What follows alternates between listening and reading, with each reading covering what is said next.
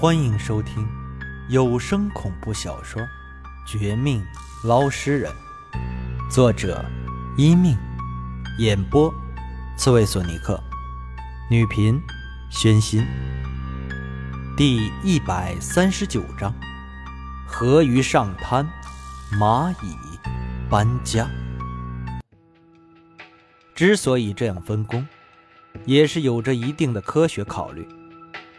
老钱应该不知道自己死了，更被何七妹变成一具最高级的行尸，只是和往常一样，还觉得有利可图，于是继续每天推广理财产品，还觉得是帮人，而不是害人那种，所以我们可以放心的接近他。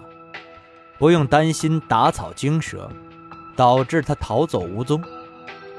但同时，因为老宋和老赵的事儿，让我们对老钱不太放心，更对老钱背后的何七妹很不放心。他有理由，更有可能早就推算出我们找到老钱，也会提前在老钱身上做手脚，当一个陷阱。为什么这么说？只因何七妹死后阴气鬼气强大，不弱于曾经是个女鬼将的鬼婴母亲，是我们二人联合都打不过的敌人。明明有很好的机会对付我们，却不用，而是将最早入局的九人一个接一个的谋害。不是极度变态，那就是故意戏耍我们，想和我们玩老鼠捉猫的游戏。这游戏玩不好要死人，而且不止死一两个。我和廖明雪都不敢掉以轻心，他拿出最严谨的态度，也多次和我详细商量，希望可以做到尽善尽美。而我在经历多次邪事怪事后，也开始变得成熟、睿智。和廖明雪说好这计划之前，不是考虑。怎么活捉老钱，不让他逃走，然后逼问线索，而是考虑怎么提防何其妹的陷阱。为此，早在我们分工，各自堵住老钱之前，便做了预警的准备，拿出最多的红绳，买到一些专门经过业内人士开光的桃树枝，将后者弄成一小节，大约拇指长短。然后绑上红绳。河边几十公里长，我们当然没法全部布置上，但老钱散步的区域不过百十米。将红绳剪断，变成一条条系在桃树枝上后，可以成为一个个单独的报警装置。这样一来，就不怕漏掉某个地方，也不怕有路人贪玩。不小心破坏某一段路的红绳桃树枝，导致我们出事儿。根据经验推断，只要何七妹不是藏于老钱身体内，我们就不用太担心。他从外面偷袭过来，一旦靠近红绳桃树枝十几米外的范围之内，必然引起天然对鬼物敏感的桃树枝的报警，加上。浸泡过黑狗血的红绳，可以第一时间冲天而起，炸裂在半空。这点距离，我们二人稍微留心，就能听到半空上的报警声。到时候，是战是退，也都从容不少。想到这些，信心不少的我继续跟上老钱。我们之间的路人一个个减少。天色也开始黑下来，四周却没有半点异常，既没有发现何七妹的鬼魂埋伏，也没有看到老钱调转身体，或者急速转方向跑路的迹象。这局势好的不行，简直就像是网络小说的桥段，一点也不惊悚，一点也没有曲折，顺利的像喝水差不多。只等前方桥头的廖明雪走过来，和我一起接近老钱几米之内，将他迅速制服，然后带他回家慢慢审问。但这事儿真的就这么轻松加愉快吗？历经多次尸变的我，绝不敢这么打包票，心情也没有变好，反而有些隐隐说不出的担忧。具体哪里说不出来，只是感觉何七妹这等老辣的厉鬼，明明得知我们追踪老宋，追问老赵过，怎么会这么大意，任由我们二人将他第二个最早上当的老钱带走？他究竟会躲在哪里看戏？或者，这老钱本身也很机灵，可能给我们一个不好的脸色看。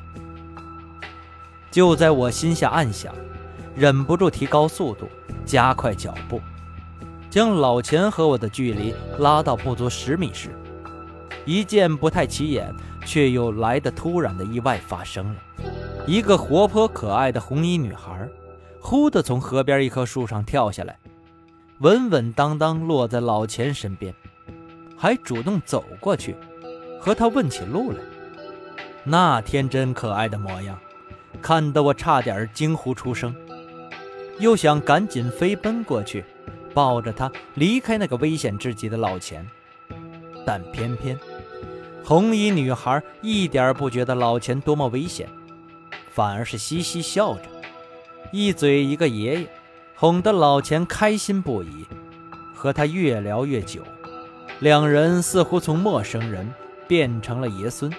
明明是初次见面，却聊得相当顺畅愉快。可我却已然看到，老钱假装和红衣女孩攀谈，给他指路时，却以一道狠辣的余光扫了我这边一眼。他居然知道我们的跟踪。这老钱，不是一位傻乎乎，反而早就知道我们的存在。那他为什么不跑路，也不找何七妹过来帮忙？莫非他有什么绝招，或者打算挟持这个红衣女孩当人质？一想至此，我有点后悔刚才的仁义，居然没有采取最暴力的行动，以至于让红衣女孩出现。让老钱可以顺势挽起她手，看似微笑慈祥，实则暗带警告。同一时间，前面桥头方向，距离老钱仅二十米的廖明雪也看到这情况，他脸色微微一变，倒是比我镇定不少，没有立即发作，也没有走人，而是假装没事儿，继续走过来。手上的手机却飞快拨通我的电话。王青，你怎么搞的？这中间哪来的女孩？下一步怎么办？我也不知道他哪里冒出来的，可能是贪玩的学生。哎呀，现在不是追究责任的时候。老钱好像发现我们的存在，打算用他当人质。恐怕我们必须放弃这次行动，等他放走女孩再说。放弃？你可知道老钱比我们想象中的还要邪门，甚至还……这次放了他，他一定不会再单独出现。听到廖明雪这么一说，我大感不解，完全不知道他是发现什么新的情况。但很快，在我们四人越来越接近之时，他让我朝左手边的河滩看过去。意思好像沙滩上有什么不对劲儿，我心下诧异，一边保持匀速，一边转头一看，却当场惊住。就见沙滩上出现河鱼上滩、蚂蚁搬家的诡异一幕。一条条新鲜的小鱼主动跳到沙滩上，等死。再近一点的地方。更有一堆堆的蚂蚁不惜辛苦，跟着老钱散步的方向搬家，而他们前面明明是一个水流惊人的废水下水道出口，这么着急过去，等于送死被冲走。